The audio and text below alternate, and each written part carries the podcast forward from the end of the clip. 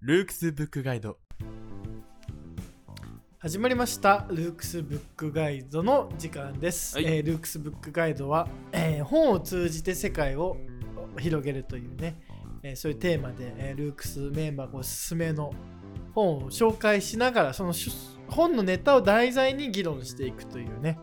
えーそういう番組ななんですけどもまあのであの本の要約とかうん本の内容をなんか詳しくとかっていうのではなく本の内容からこう話を発展させていくっていうのが、えールックスブックガイドの特徴かと思いますが、えーね、あの今回のスピーカーは、はいえーおなじみの谷口と、はい2年の山口です、はいえーふお願いしますおなじみの、ね、2人のペアでやっていきたいと思います。今日なんか喉結構カスカスですけど大丈夫ですか あ僕ですか、はいあーそう花ですか粉症もあってそうなんかね花粉症もあってねなかなか喉の調子があんまり良くないですけども、結構今日パフォーマンス悪いなと思って大丈夫かなって心配してたんですけえど喉のそう喉もそうだしあー鼻もねあーそうえなんか鼻がねそう辛そうだなと思ってそうなんですよあのこわあの僕花粉症でう、んそうなかなかあのね結構薬も飲んでやってますけどなかなかね病院行きましたいや行ってないですあーもう行きましょういやいやっぱあの僕は病院行かない タイプなんで絶対行った方がいいです本 当にラジオにも影響出ちゃうんで確かにねそうラジオに影響出るのはね一 番なんかいや 一番まずいはいですからね一番まずいことですからねそうです本当にまあ、ということでね、えー今回の、えー今回ご紹介する本は、えー中高新書から出ている、えー伊藤俊一、えーさんのですね「荘園、えー根伝永年資材法から応仁の乱まで」というね今日はちょっと日本史の、おーおーえー新書をご紹介まあ新書なんではいはいまあね200ページ足らずで読める、えーので読みやすいよはいまあ荘園ってね多分誰も聞いたことあると思うんですようね、ん知なっていないですないですかねあのえ荘園ってあの荘園制度の荘園で す、どね、ういう感じです かえっ、とあのなんとか層の層ああ園って書いて荘園っていうねそれ荘園って読むんですかはいあーはいはいあの荘園ってねあのいろいろこう聞いたことあるまああの特にねあの高校で、えー日本史世界史なんかを選択していた人は荘園っていう言葉はねあのはいはいはい聞いたことあると思いますうが、んえー今回その荘園の本ですね なるほどっていうね結構あのうんなんだろう硬いっちゃ硬い本なんですけど面白いですねこう僕ねちょっと荘園と僕みたいな話になるんで すえーけいどけるんですかあの僕あの高校生の時に、はいはいはいまあ高校生から浪人生の時はですね、はいはいちょ荘園制度に興味があってえであの大学ではですね、はいまあ僕あのだから歴史系の学部に行くか、ーそういうちょっと教養こまあ、学際的なね、うんまあ、SFC みたいなところに行くかちょっと迷ってた時期があってあそうなんだそうであのーあの歴史系に行ったら日本の近現代史かえこの荘園をやりたいなと思ってたんですね、え高校3年生から浪人生の谷口くんはー谷口くんがはいあのえ日本史好きだ荘園ったんですか生あ日本史好きで、えーだからまあえー特にあの近代史が最初は好きだったんですけどあとはね、あのー僕はあの小学生の頃からあの戦国時代とかが好きで、ああ言ってましたねそうだからあのねあの歴史群像シリーズっていうねあの歴史界のあの赤本っていうのがあるんですけどもありますねはいあの歴史群像シリーズとかねあの小学校の頃読んで、結構歴史が好きでえまあなのであのね高校も歴史成績良かったんでまあなるほ歴ど史系の学部かまあちょっと教養系の学際的なういろいろ学べる学部のど、まあまあ進路ですね学部っていうかそういう方向性かどっちかー、はいはい、はい、に行きたいなと思ってて、うんでその一つはですねこう荘園なんですね、えー、 刺さったわけですか高校生の、はい、高校生のねなんかしゃ荘園刺さったんです谷口くんにね、えー、刺さるんだ、でなんでかって言ったら、うん荘園ってなんか実態がよくわかんないんだけど、うん、でも荘園ってえーっ、とですね奈良時代まあだから、まあ、平安時代の初期ぐらいから、うん、えーなんといつまで続くと思いますかこの荘園制度っていうかえー、江戸いや惜しいですねえそんな行くんですかえ江戸時代の前の、うんえー豊臣秀吉があこれ多分皆さん知ってると思いますけど、はいあの太閤検地っていうのをああ測るやつですかそうやるんですねあーそはういそはいはいのあの太閤検地っていうものを、えーなんだろうまあ導入して、まあ、それによって荘園制がえーなんだろうこう解体したその制度的にはもう解体したと言われているわけなでるすほどね。まあ、なんで平安時代から、えーまあ、安土桃山時代まで、はいはいはいえー荘園制っていうものが、まあ、一応ねあって、まあ、も長いっちすろんあの、まあ、対抗検知が解体したというか実質的に崩壊させたっていうのはそうなんですけど、うんまあ、対抗検知の前にはもう実質的には荘園制崩れていてえっていうね、まあ、あのそういうものなんですけえど、うんで僕はね思ったんですよ日本の中世やっぱ荘園が分かんないと分かんないよって。あーてか日本の古代から中世の歴史ってなんか荘園が分かんないと分かんないなと思ったんですよ。あーなるほど商で品それはねなんかのね、参考書か本を読んで、ね、荘園のこと書いてあって、でへーこう荘園性が分かんないと日本のやっぱり中世の歴史っていうのはよく分かんないっていうねそんな重要なあれなのそうそうなんです実はへーだからまあそれはねある種ある歴史観もあるのかもしれないですけどね、うんある種のマルクス主義歴史観っていうのがあって、はいはいはいはいまああのそれはまあちょっとそっちの方向の話を進めるとね、まあ、ちょっと長くなるんですけど、うんまあ、マルクス主義っていうのは、まあ、あのね階級の闘争だっていうね、うんだからまあ要はもも何か資本を持ってるものと資本を持ってないものの階級に分かれてる、うんうんだから資本家と、まあ、労働者ですねあなるほど現代と似てますねそうそうってことは、まあ、あの土地っていうものを持ってるのと、持っていない人っていうので、こうまず階級の格差があっあてーそれがある種のダイナミズムを生むんだっていうねある種の歴史観がえ日本の歴史学会には一時期まであってですえね、うんまあ、そういうところでこう勉強していた人がこう先生学校の先生とか、うん教師とか、まあ、その予備校の先生とかになったりするとそういう歴史観に影響を受けてるまあかなとか思ったりあしてだからまあ土地制度が大事なんだみたいなのがね、うんなんかに書いてあって、まあ、なるほどそういうもんかと思 ってーへ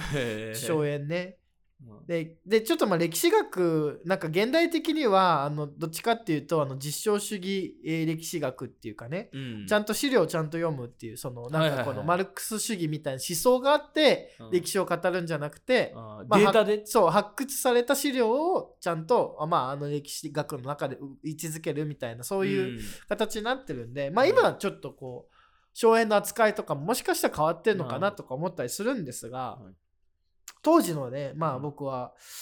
ね荘園面白いなと思ってへえちょっと荘園研究したいなっていうか荘園のこともっと知りたいなと思っていた時期も、まああったんですね。でこれの本をあの今日たまたまねそうですねあの選ばれてレースを選ばれて、うんまああのこういう本があるってことでねご紹介すするんごいですけどちょうどこんなピンポイントで喋れることあるんですねまあねあの、そうだからまあ荘園ならできるかなとか思ってうんまああのやったんですけどちなみにあの本当に恥ずかしい質問かもしれないですけどうん荘園ってどういうそうなんです制度だからですそれね今からちょっとこう簡単に説明しようとうんお願いします荘園あのまあえっ、とですねえっ、と日本が645年にはいえ大化の改新っていうのでね、はいはいはいあの中野大江の王子とかやってでしょ、はいあの中富の鎌足りとか、ねああ聞いたことありあますそうそうそういう人たちが律令制度っていうのを導入したわけです。うんでこれはあの中国のねあの制度をねえー参考にして作ったんですけど、はいで律令制度の肝であの反伝収受っていうかねあの高知公民制みたいなのはいはいはいははい中学校とかでもね、うんやったと思いますけど、んつまりえー土地も人も、えー、とく政府のもの朝廷のものだっていうね、うんまあそういうので、えー、とだから朝廷が土地をあげ預けてで死んだら返すみたいな、うんうんそういなるうほど感じになってたわけですあね。国のものなわけそう国のものなんですね。うんうん、でそれが、えーだんだんですねえっ、とそのなんだろう荘園っていうのはそうそういうこの国の、えー、と土地じゃなくてうんあの私有地なんです、はいはいはいうんだから、えー、と国有地じゃなくて私有地のことを一般に荘園って言ってるわけです、ね、なるほどあーでそれはあの根伝永年資材法とかさ、はいはい聞いたことありますね、あの三税一新の法とかね、はいはいはいあの長屋王の百万長部開墾計画とかねなんかそういうのがいろいろね、あのあったんですね、うんそれなんでかって言ったらだんだんとですねえーなんでそういうことがおそのねうんあ聖武天皇ぐらいの時期じゃないですかだから奈良時代ぐらいではいはいはいまあまあだから50年60年したらだんだんと荘園制あ荘園制度あの高知公民制度もちょっとなんかこう問題が起こってくるわけですね、はいはいはでまあ制度っていうのは、まあ、ほっとくとやっぱり問題にねいうんなっていくわけですようね。んうんでなんで、えーじゃあえっ、とその聖武天皇が根伝永年私財法つまり開新しく開墾した土地は、うんえーもうその人たちの所有にしていいよっていうなるほどあ新しそいれあ、うん今までの土地はああ国のれだけどうん新しく自分で開発した土地ははあそれはお前のもんでええよっていう ねうんそれが根伝永年私財法なんですねなるほどでなんでこの根伝永年私財法を作ったのかっていうのうんがうん結構ポイントなんですね、でそれがですねなんかねあの聖武天皇って言ったらさあの奈良のさ東大寺とかをこう思い浮かべると思いますけけど、ねあの東大寺ありまだすかねらあの立ね派なあと国分寺国分二寺を全国に建てたとかね、うんあの聖武天皇で習うかと思いますが、うん聖武天皇の時代、えーなんでこのまあこれ鎮護国家思想っていうんですけど、うんその仏様の力で治めるっていうのがああはいはいはいはいでなんでこのの時代そうなるかっていうとね、えっとね、疫病が流行るんですね。あー COVID-19 みたいなのが流行って、蔓延しちゃうんだ蔓延して、もう、もう仏様なんとかしてくだそっかさそっいかみたいなのがあるわけです。なるほど神頼みになるわけそでう。すねで、や仏っ教ぱをり信仰するためにうは、んね、全国にお寺を作るとかね、はいはいはいそういうこといろいろやってると、これ金がかかるわけです。うんでも、ね、金が、つまりね、新しく何かをする、したわけだ、聖武天皇は。で金がかかる。はいはいはいでも、財源どうすんやねんみたいな話になるわけね。うんうんうんそうだ、根底遺伝資材法だみたいなね。はうん作らしちゃいいんだいそう、だからさ、新しくなんかしようと思うと財源どっからみたいな。うんで、今まで、今、同じことをやるんだったら、このま、それまでの財源でいいじゃない、うんうんでもなんか新しくやるっつったらさ、んそのお金どっから取ってくるんですかみたいになって、いや、もう、あの、既存の土地から取れませんよ、みたいな。うんそしたらね、いや、新しく開墾させて、その土地、なんか私有地にしていいよって言ったら、みんな頑張るんじゃねみたいな。のなるほどで、えー、この年資材法を発布したわけですね。 うんで、ここであらあ、じゃあそれならって言って、えー貴族とか、あとは寺院ですね。寺社。はいはいえっと、神社とか、仏仏様の寺寺とかがう、んうん、なるほどあの、こぞって、えっと、新しい土地を開発するようになったはわあけです。地主にいや地主っていうか、だから本当に耕すんだよ、多分。うんそうだよねこううん作るわけだか作らる新しうくんだからまあ土地って耕さないとやっうぱん作物育たないんで,、そうですねっていうのであのどんどんどんどん耕すようになったわけですね。はあうん、でこれを初期荘園っていうんですね。なるほど初期ねつまり、えっと新しく建て作っていったその寺社とか貴族とか豪族とかが新しく作っていった土地のことを初期荘園っていうわけはでいすはね。いはいでですね、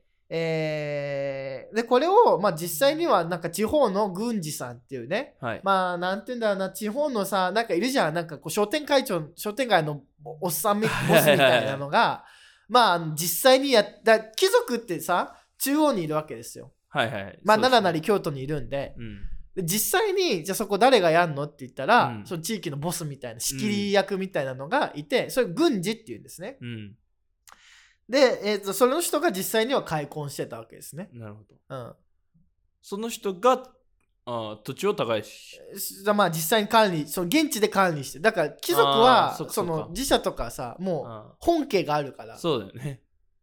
でそこになんかいろんなこうそこの地のなんかこうさ影響力があるさ、なんかこうあいろいろあるじゃない、うんでそいつが実際に業務委託みたそいうなそうやつまあそうそうそうそうそうなるほどそういうのがあったんですね、うん個人事業主みたいな感じなんですねこれを初期荘園って言うんですけど、はいはいはいでだんだんとですねあのだからあの藤藤原家の時代ぐらいになってくると、うんなんか様子がおかしくなってきてですね、はいはいはいまあ、というのもなんかいろいろもうなんかこういろいろ災害続きでそうなんだ災害続きとかで、まあ、不不良さ不作とはいはいかはい地震とか、うわまあなんかいろいろあるじゃない、うんありますでねで疫病が流行るとか、うんしたらなんかもうだんだんその既存の村みたいなのがうんこう衰退してっちゃうんですね、はいはいはいはいでだからそれとともになんかこう地域のボスみたいなのもなんかこうう役割をなんかこうなんかこう力を失っていくわけです。なるほどそっか廃れちゃうからそううんってことはじゃあここもともとね収めてたここ誰がやるんみたいな話になった時に出てきたのが、中央からもう派遣しちゃうああ人をとそうではこあれを国司っていうんですね、はいはいはい国士 そう国司国のあの国の司ねあであのーあ司そねう軍の司と国の司みたいになっててあ軍事の字もそうそうそそうそううでこのね国司が中央からやってきて、うんでそのなんかこう土地にいる有力者に「あお前ここ耕しとけよ」みたいな。へえで命こ令うするんだそれをた田んぼをあげるんですね。はいはいはいはいはいでそこの人たちを開発領主って言ってあー現場監督みたそういな現場監督みたいなやつが、あまあ、いてでこのでだんだんねこの国司がその税率も好きに決めていいよみたいな感ーじになっていくうとんおねだからその国司は中央にまた収めないといけーないじゃない、うんそうだねそうであの所要所要庁とかさ税があはいはいはい習ったじゃないですか、ありますでえーっとねえーっと用と庁は中央に出してそうは自分この地方でうん地方の財源なんですね、あーでだからその辺の税率とかもいじくれるようになったんでなんかね、ねこう要は私服を肥やそうとする国士が出てくるわけですなよ中抜きしようみたいなそう中抜きしようみたいなあこうマージンを取ーそういるうことね そうなんかこうマージンをねマージン国士みたいな のがこう現れるんですけどそいつを図領っていうんですね、へえでこの図領さんがですねだから、あのしたらねあの中央のなんかまあ国士になるのは上級貴族ではないので、うんまあ中級下級貴族なんですけどだなんかあの仕事良さそうよみたいななんか、なんとかさんちなんとか国のつまり武蔵国の国士になってからなんか生活変 わってベンツ乗ってらっしゃるわみたい確かなになんかこうそういうこう話題がこう広まっていくうんいくとなんかこうえ俺もずず国士やりたいんだ けどみたいな感じ確かになりますねはいでうんこれでね あの売買官と呼ばれるね うん要は金でうん位を買うやつが現れてくるわけです、あーいけるんだそうへーやっちゃうわけですね。でそうなってくるとなんかこうもうもう律令制度崩壊みたいな感じになってなるほどでなんかこうねあのなってくるわけですけうど、んいやいやいやとでですねあのまあそういう感じになってくるんですけどうんねでえっ、とまああの今度はですうね、んあのこう図領がそういう応募をしてくると、はいはいはいこうたまったもんじゃないわけです。うんその国的にはいや国っていうかそのとなんていうのあー税金払う側はそうですねいや10%やったやうんんみたいな、なんでどこに消えてんの25%みたっいなてそう、そう消費税急に15%も上げんなよみたいな、うんこうやっぱりこう気持ちになるじゃないでうんすかなりますねでその時に、えーそのねそのうん実際に土地に住んで税金払ってるような、うんてかまあそれを代理してるねだから寺とかね、うんそれ多分そういうとこなんでしょうけど、うんそういう開発領主みたいな人たちはですね、んと、あいつら、まあ確かに横暴極めてて、なんか私服を肥やしてるけど、所詮下級武士やな、あ、下級貴族やな、うん上級貴族にこの土地あげりゃあいつら何も言えんくねみたいな感じになるわ もけっですとね、目上の人にそうそうそうそう。ああなるほどだから、ね、ピンポンっつってね、うんあの税金取りに参りましたっつったら、うんあいやうち藤原さんちなん藤原さんちの持ち物なんでちょっとあの、あーうちに言われても困るんでちょっとあの中央のあの藤原さんのところに行ってなんかあの税金の話してくれませんかねっつったらなんかぐぬぬぬぬぬみたいな感じになるんで権力を使われるわけですねそうそうそうっていうのでねあのどんどんどんこうこうなってくるともうねあのこういう感じのねこうなってくるともうなんかみんなが有力貴族と かあと有名なじ寺社ねはいはいあはいのお寺さんとかに、うんこの土地あげますああなるほどでこれを寄進地系荘園っていううんわけですね。でこれがまさになんかこうこうやって貴族はとか寺社は力をつけていったわけです。だからなるほど藤原さんちとかなんか強いのはうんやっぱ全国に荘園持ってるからなんですよね。そっかあーでお寺さんとかあのね、だから昔あのさ「平家物語」とかだとさ、うん比叡山のさ僧兵杖みたいな感じになってんだけど、うんうんうんで寺もだから比叡山とかもめちゃくちゃ財政基盤があるわけです荘園が各地になるほど全国各地にあるあーそっかそうそそうか権力が強いからみんな預けてたわけですうなんですよなるほどこれがねなんかね、あの寄進地系荘園っていうのでね、 でこれに対して朝廷もねなんうん何度か、いや荘園ちゃんとなんか整理しようぜみたいなね、うんうんうんあのことやるんですけど、うんまあやっぱりねなかなかこう一度ね吸った甘い蜜はなかなかね手そ放うですすよことはできないしそう,、うん量も多いしそう莫大ないう感じになってね、えー来るんですねで今度はねあのもっと面白いことにこう、うんまあ平安末期ぐらいになってくると、うんあのね上皇とかさ法皇とか出てくるじゃん、はいはいはい後白河法皇とかはいね、はいはいあいつらもめちゃくちゃ寄進受けるんだよえなんでなんかうん時には、ねだからさ後白河法皇とか上皇とかね、うん天皇退位した人がなんかこう政治の表舞台に出てくるんだけど、うん天皇じゃなくてえうんでそれはあー引退した後そううん引退したのに、だから本本来ならねだからその陰性期それ陰性って言うんですけど、うんあの習ったと思いますが、うんその陰性の前くらいまでは、はいはいは天皇が一応ね天皇と摂関係がねやってるんですけど、いうんあーあーそうです藤ね原氏がねはいはいはい今度はなんかこう上皇とかが力を持つわけですね。あでーこれ上皇がやっぱりねやっぱ荘園いっぱい持ってるからなんですね。ああだから力を持つんですかまあそれもあるんだと思いますはあやっぱりその大荘園軍ができる。へえうん途中いっぱい持ってるやつってことそうそうそううんなるほどそうなんですよ。で、えーでですね、うんで、こっからだんだんと、なんかあの、だから要はね、荘園が増えるわけ、うん私有地が。うんでも、あの、朝廷の公領みたいな、その、国が持ってるやつもあるじゃない、うんで、今度はね、この、なんかまあ、今と似てるけど、なんかこう、民間の原理、仕組み導入しましょうぜ、みたいな感じで、あの、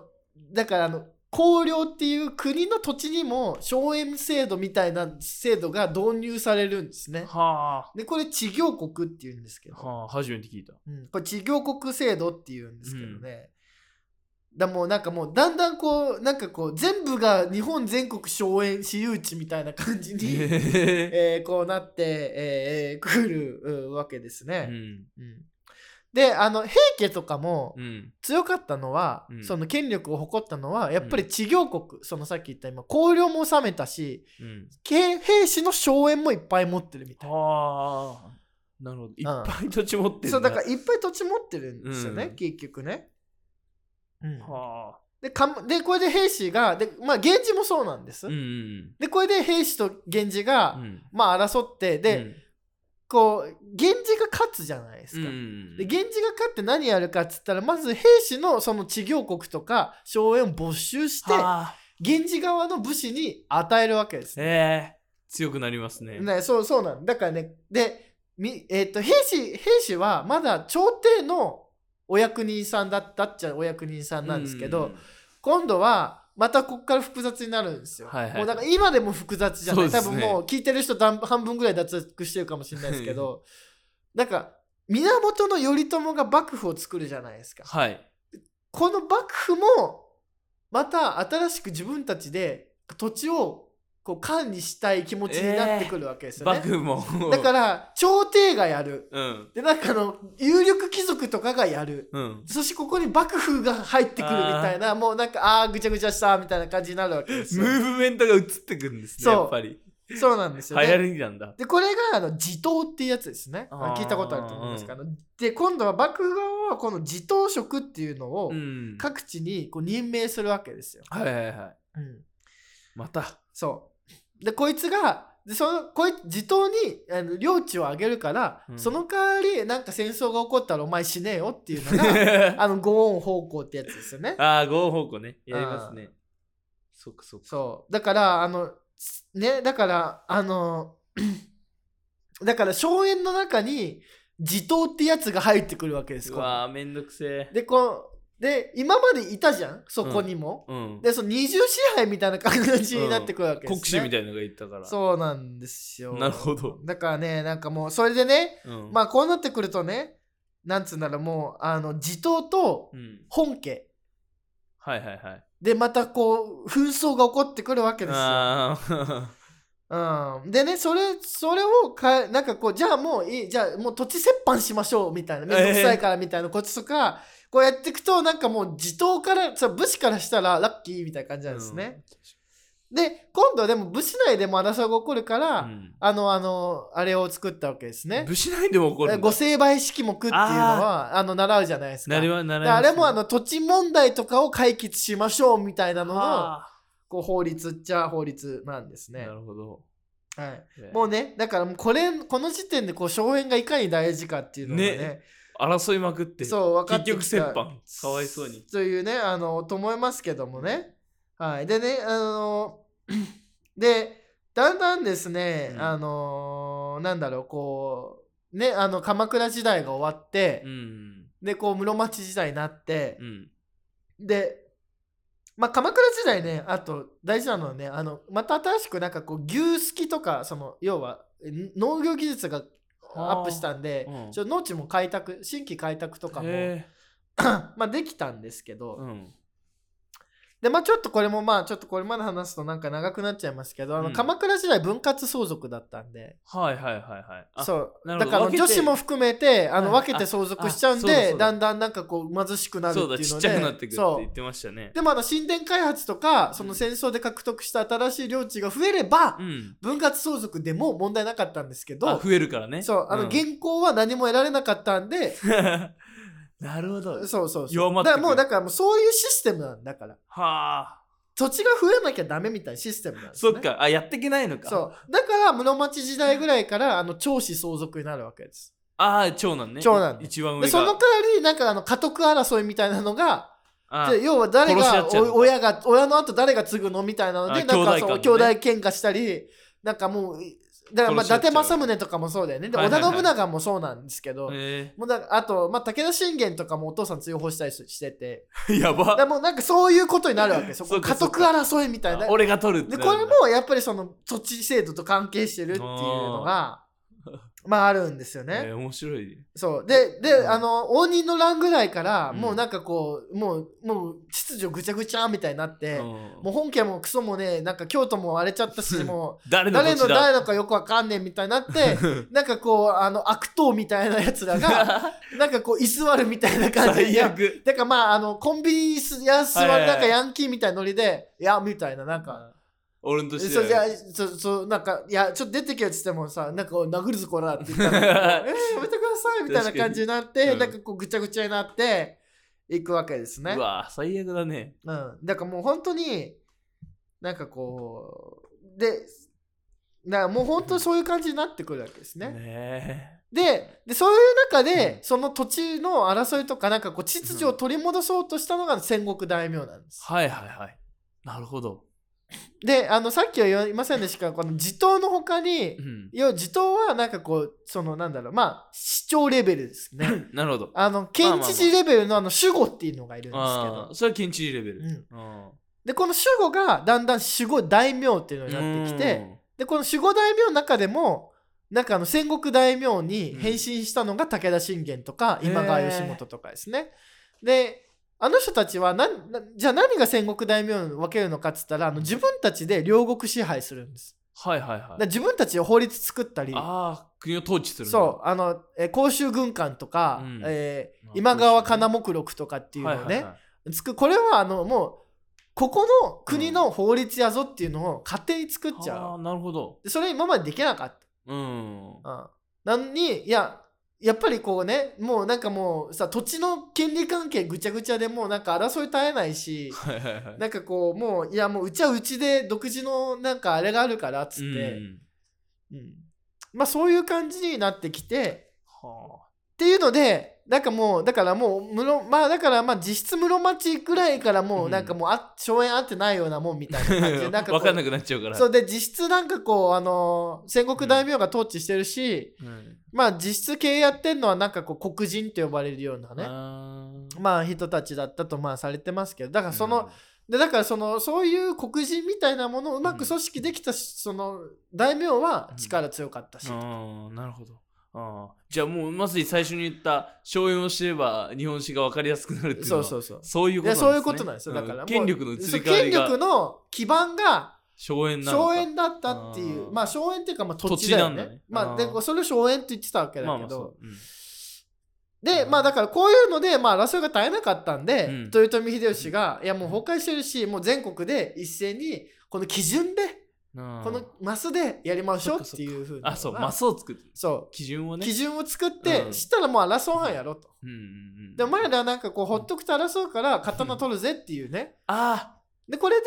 刀なんか狩りこうその近世を日本の近世中世の秩序から近世に変えたってーいうえーのそが、れもうじゃあガラッと変わりますもんねそれでまあでももうまあガラッと変わったっていうか、まあ、徐々に変わっていったけどもうある時点でもうこうしましょうってす決ごいめたのが、まあ、豊臣秀吉だったうんでそれは豊臣秀吉が天下を統一しなければできなかったっていうね確かうだからそれぐらい、まあ、土地がねぐちゃぐちゃになってたっていうのが、うんまあ荘園制なんですけど今言ったような話が詳しく書かれてるのがこの本なんで、おうんー、すごい。まあ、ぜひ、完ね、璧あの読んでみてもらいたいですけど、なんかな今るほ日どはなんかもうほとんどルークスアカデミーみたいなノリで。な、なりましたね。あのうんブックガイドでちょっと本通じて議論しようみたいなで最後なんかこうこう聞いてのなんかこ うでも、違うから僕の予備知識がなさすぎて、うこの、あんま議論になれてなかったみたいなとこがあるんで、んうんちょ、僕は日本史を勉強いしやます。てかまあ最後なんかこう荘園、そうですね。荘園それ自体なんかこうありいまやす、でもこれは、な現代もそうじゃないですか。やっぱ地主が強いっていうのは、あそうねあの間違いなくあるんで、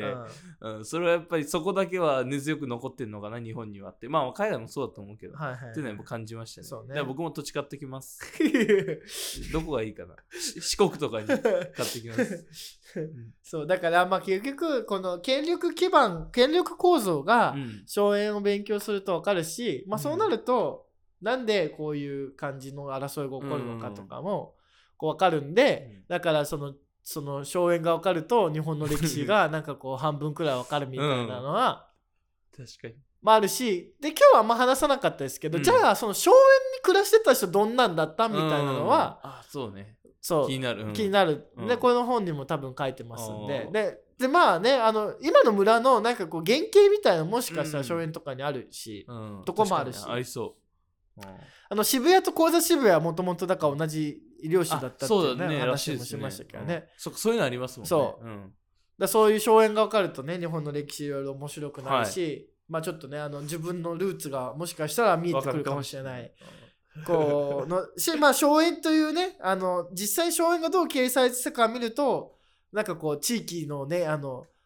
再生の鍵が見えるかもしれないしかもしれないっていうのでねあの、はいちょっと荘園っていうとなんかこうとっつきづら難しいと思うけど、うんすっげえ大事な、えーことなんで。なるほどえー今日はですねこの荘園、えーご紹介いたしました、はいえーえールークス他に、えー合計7番組やっておりまして、ルークスアカデミールークストピックスルークストーク、ルークス放課後ラジオ、えールークススペシャブッルそして教育の探求はい by ルークス、そしてこのルークス、えーブックガイドとね、えー7番組やっておりますし、はいあのでツイッター、えインスター、フェイスブック、インスタ等々いろいろやっておりますのあで、教育まあの探求もね、あのいっぱい最近投最稿近して取るるんよでうになったので、そっちまあ、お願ぜいしますひね、あの他の番組、ルークス他のね、ホームページ、SNS 等も、えーぜひチェック、チェックラーということで、ねチェケラえー今回ね、えーえーブックガイド終わりにします。はい。どうもありがとうございました。あありがとうございましたはい